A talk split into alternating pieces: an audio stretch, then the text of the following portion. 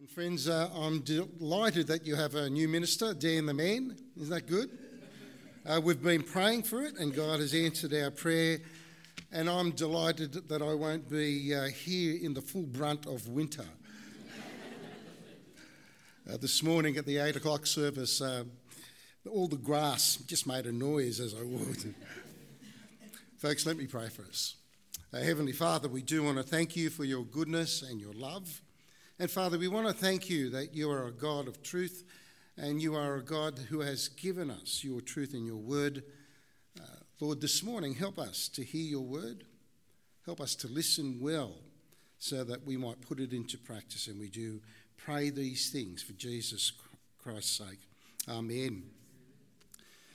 You know, conflict is inevitable in all relationships because we are all different. And from time to time, we're going to have disagreements. We can't always agree. Conflict is inevitable, but combat isn't. And my aim this morning is to help us not combat one another. Learn to disagree without being disagreeable. Argue without assassinating the other person. You know, whenever there's conflict, two things can happen. There's either a breakdown of relationships, or there can be a breakthrough in reconciliation, and that depends on how we handle anger. You know, when it comes to anger, we can be one of two people. We can be passive or aggressive. We can be passive where as soon as there's an argument, we flee, we run away, we become silent. We become like a turtle. Other people are aggressive. As soon as they become angry, they want to fight. They become violent. They're skunks. You got it? Okay, so the skunks are people who get upset and they everybody knows about it. They stink. They stink the whole place out. And the turtle, as soon as there's a conflict, they crawl into their shell. They withdraw. Now, I want us to be honest for a minute. How many of us here this morning are skunks? Is that all? Okay. And what about turtles? What about the people who haven't put their hand up?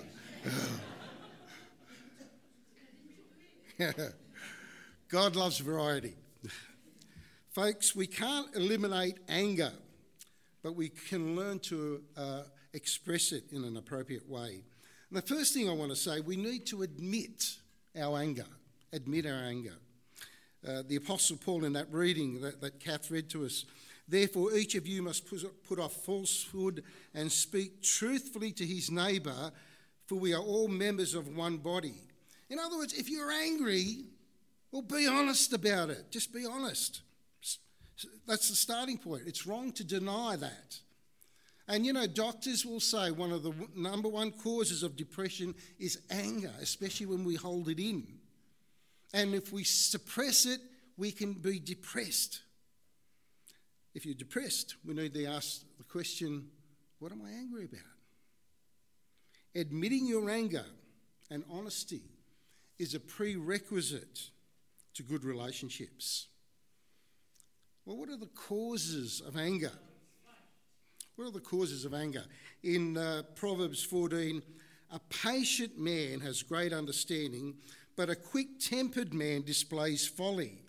You see, anger is the warning light that something is wrong. And when you're angry, you can get irritated over little things. Now, folks, I want to say that I'm happily married. I've been married for 44 years, and I'm happily married. Is that what I said? I'm happily married. But in our first year of marriage, Debbie and I, well, we had a number of arguments. I thought it was a pretty hard year, that first year of marriage. And I remember we had a talk about what colour we were going to paint the gutters. And my wife wanted to paint the gutters charcoal, and I wanted to paint it mission brown. You know, it was the 70s, okay? Anyway, we agreed to paint it with charcoal. So I went to the paint shop. You know what's coming, don't you? I went to the paint shop and they didn't have any charcoal.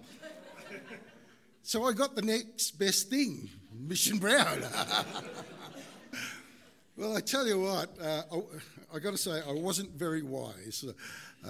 When Debbie got home, we had an almighty fight, and she was angry. She was angry. And I guess it wasn't a little thing that irritated her. But folks, we need to reflect, and we need to be patient with ourselves and our friends and understand each other. Men and women are very different. Men want to... Debbie can talk longer than I can listen, can I say that? But when men want the bottom line. Tell me what you want to do. Whereas women are interested in that, but they're more interested in the process. When you understand each other, then we can have... when we're patient with one another, we can have a better relationship. So what are the causes of anger? Folks, you might find it helpful too, I forgot to mention, that there's a sermon summary in the middle of the bulletin there, and you might want to fill in the blanks as we go through. The first one is unaccepted. If we're rejected or criticised and there's very little encouragement, then often we can get angry. And I want to say to parents, just be careful how you raise your kids.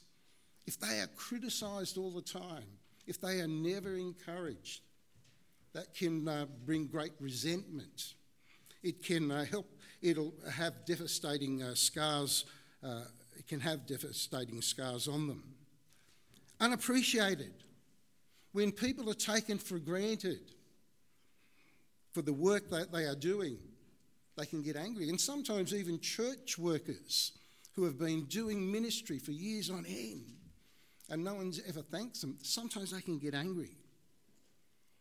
When you feel unsupported, when you feel like people are working against you, you might be in a work situation where your colleague is working and you feel like they are working against you because they're trying to get a raise or they're trying to move up in their position. We can feel unprotected. When we feel the situation is out of control, that can sometimes bring anger. I remember when our kids started getting older and they became adults and they were doing their own thing, Debbie and I, for a while there, we were lost. We had lost significance, and in some ways I became angry and I thought, you know, fatherhood, where is it now? That's how I felt at the time. Uncertain.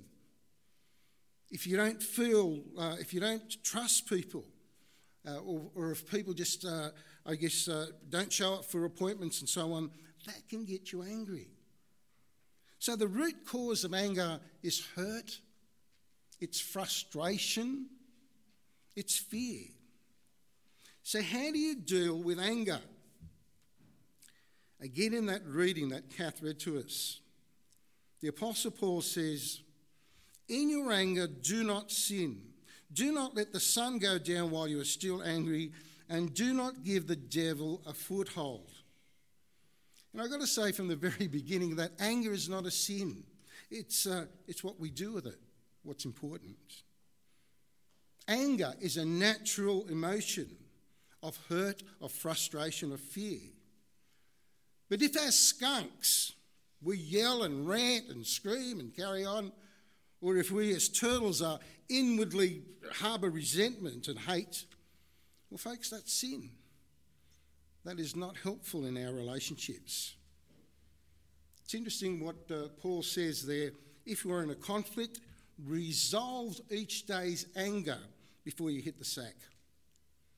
And can I say, that's one of the good things that Debbie and I have done over the years, that if we've had a conflict, we try to resolve it. Not always, but we try to resolve it before we go to bed. Generally, people are not willing to stay at the table to resolve differences. But don't go to bed with unresolved anger. It makes you sick. It brings ulcers. You know, most murders, they say, happens around families. And often someone... the one committing the murder has anger problems. There's bitterness, there's hate, there's hostility. It's a powerful emotion to control. Paul also says there, do not give the devil a foothold. You know, the Greek word for foothold is the word topos, from which we get the word topography. And so what the Apostle Paul is saying, if you're angry, be careful, because that is the time where you can actually give a place for Satan to come. And if he rests upon you there, then there's a room for greater deception and temptation. Anger that is not dealt with spells danger. Well, controlling my anger. From Proverbs again, a fool gives full vent to his anger, but a wise man keeps himself under control. The mark of wisdom is controlling your anger, self-control. The Bible says if you are a Christian, you have the fruit of the Spirit. And the fruit of the Spirit we're talking about is self-control. So how can we be wise? How can we control our anger? How can we get this self-control? Just a few things. Firstly, realise the cost of anger. Proverbs 29, an angry man stirs up dissension, and a hot-tempered one commits many sins. In other words, if you're angry, you're going to do dumb things sometimes. Is that right? Yeah, well, you're going to do dumb things. So before you do dumb things, know the consequences.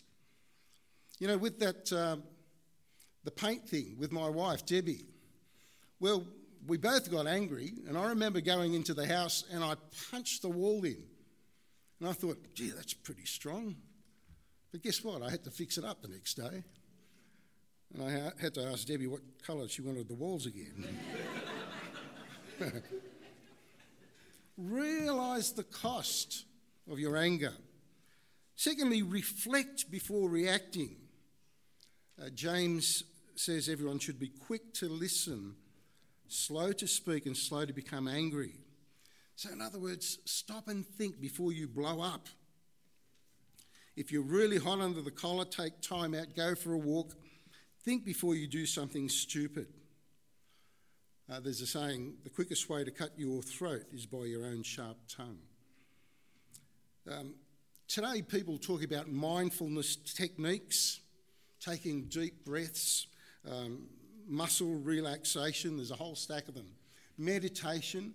And I want to say, folks, probably all those things are valid and they can be helpful, except I think meditation often connected with Buddhism. From my reading of the scriptures, when we meditate, we ought to be meditating on the Word of God. So if you can do that, then that is very helpful. Reflecting before reacting. Thirdly, release anger appropriately. It says in Ephesians again, do not let any unwholesome talk come out of your mouths, but only what is helpful for building others up according to their needs. In other words, respect the person and think of their needs. Pride is often the cause of every argument. Be humble, or you will stumble. Attack the issue and not the person. Learn to state your case without going on and on and on and on and on. Do you know people like that? Yeah? Well, don't look beside you, all right? Be specific. Instead of general comments like, you're a pig and so messy. Would you mind picking up your dirty underwear from the middle of the living room? Be specific. Use I statements and not you statements. You're late again and you've spoilt the dinner. Rather, I statements, when I prepare tea and it's left cold, I feel unappreciated, unimportant. You see, they're not fighting words. They're stating the facts, and it's hard for the other person to get angry. So how do you fight fair? That's what I call fighting fair on the 7 C's. Things we should never do, okay? Never compare. Why can't you be like your brother?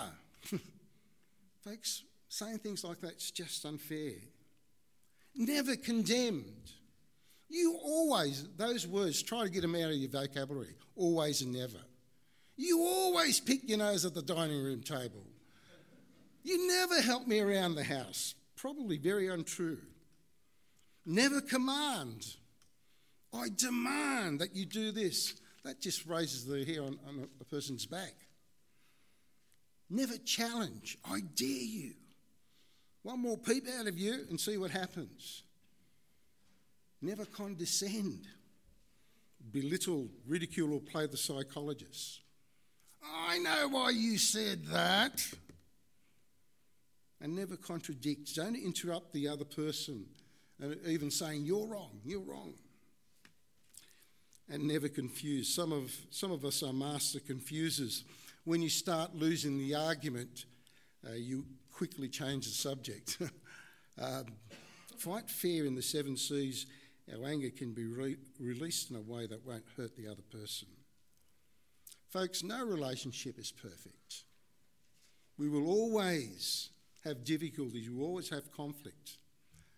Conflict is inevitable, but combat is not. You can argue with the other person without assassinating them, and try to see reconciliation as the best option rather than revenge. The most important way, though, to control anger is to rely on God's help.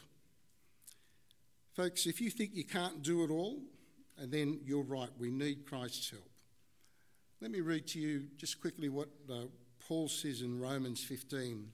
He says, may the God who gives endurance and encouragement give you a spirit of unity amongst yourselves as you follow Christ Jesus. So with one heart and mouth, you may glorify the God and Father of our Lord Jesus Christ. So Paul is saying, God gives us, he gives us encouragement. That means he gives us encouragement to be patient with one another. He gives us endurance as we tolerate one another. He gives us a spirit of unity in our relationships. When we don't agree with the other person, when we have a conflict, God gives us a gift to agree to disagree in love. We need to accept one another. That's what Paul talks about in Romans 15. Friends, if our attitude is to follow Jesus, then he will help us to change for better. And I know this is really hard. We talked about meditation before, but if you're angry, or if you're just out of sorts, try to meditate on the Lord Jesus. I know it's hard, especially when you're angry. Try to meditate on what he's done for you. Meditate on the cross. Maybe even ask the question, what would Jesus do in this situation? I hate asking that question, you know why? Because I know I need to do something different than what I'm doing. It's a great question. What would Jesus do in this situation? Friends, whatever is inside you will always come out. It's a bit like toothpaste. You know, you put pressure on a toothpaste, then toothpaste will come out. But whether you're a skunk, whether you're a turtle, if we are filled with bad anger and people put pressure on us, then anger is going to come out unless we're moved with Christ's love. Because soon as the world puts pressure on us, hopefully things of love will come out. Things of unity will come out. Self-control will come out. Handling our anger will always be a lifelong struggle. But folks, try to have the mind of Christ. Try to have the attitude of Christ. You know, there may be some of us here who have in the past been angry, we've lost it, we've blown it, we've hurt other people. Well, you know what you should do? I don't have to tell you. We need to confess that to God if you haven't already done so. And the other thing you need to do is to go to that person. Just think of the people that maybe you are at odds with. Maybe you've shown a bit of anger and you've never reconciled, you've never resolved. Go back to that other person and say, you know what? What happened 2 or 3 years ago? I'm really sorry that I did that. I'm really sorry that I said that. And you, who knows? Maybe reconciliation can take place.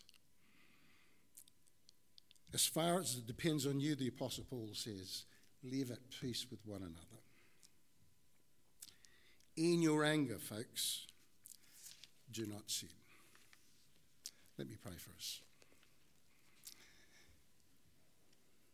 Heavenly Father, we recognise that we sometimes muck it up.